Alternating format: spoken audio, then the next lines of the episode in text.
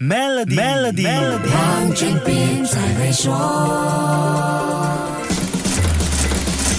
你好，我是黄俊斌。我们在通货膨胀下深切感受物价上涨的压力。美联储为了降低美国高涨的通货膨胀，在去年激进的紧缩它的货币政策。美联储疯狂加息，各国中央银行不能不跟随步伐。大家又感受到贷款利率上升的压力。通货膨胀这个经济名词，好像从来没有像去年那样靠近我们这些普通人的生活。面对这些日常的经济压力和财务负担，我们只能希望行情赶快变得更好，这样收入就能增加，大家也。不至于一直处在什么都涨，只有薪水不涨的死循环里。这个农历新年首选的贺词都少不了身体健康，再来就是 hang 啊 on 啊画的，这就看得出疫情和行情对我们的影响有多大了。在下了一连串猛药之后，好些数据显示经济似乎已经有起色，尤其是美国这个风向标。所以美联储一月份的会议记录受到全球关注，因为美国只要踩刹车不加息，全世界都会跟进，大家自然就能喘一口气了。不少市场人士认为，美国的通货膨胀下降速度会比美联储预期的更快，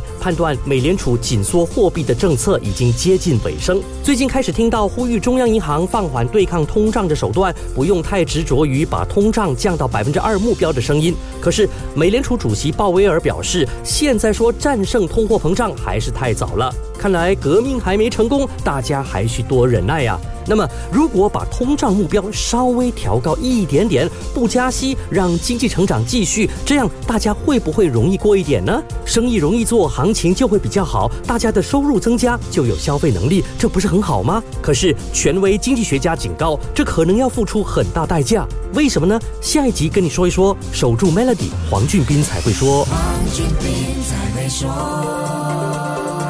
通过 Maybank Premier 的理财方案，为你建立财富的同时，还有机会赢取一辆 Mercedes-Benz 电动车。详情浏览 Maybank Premier Wealth.com/slash rewards，需符合条规。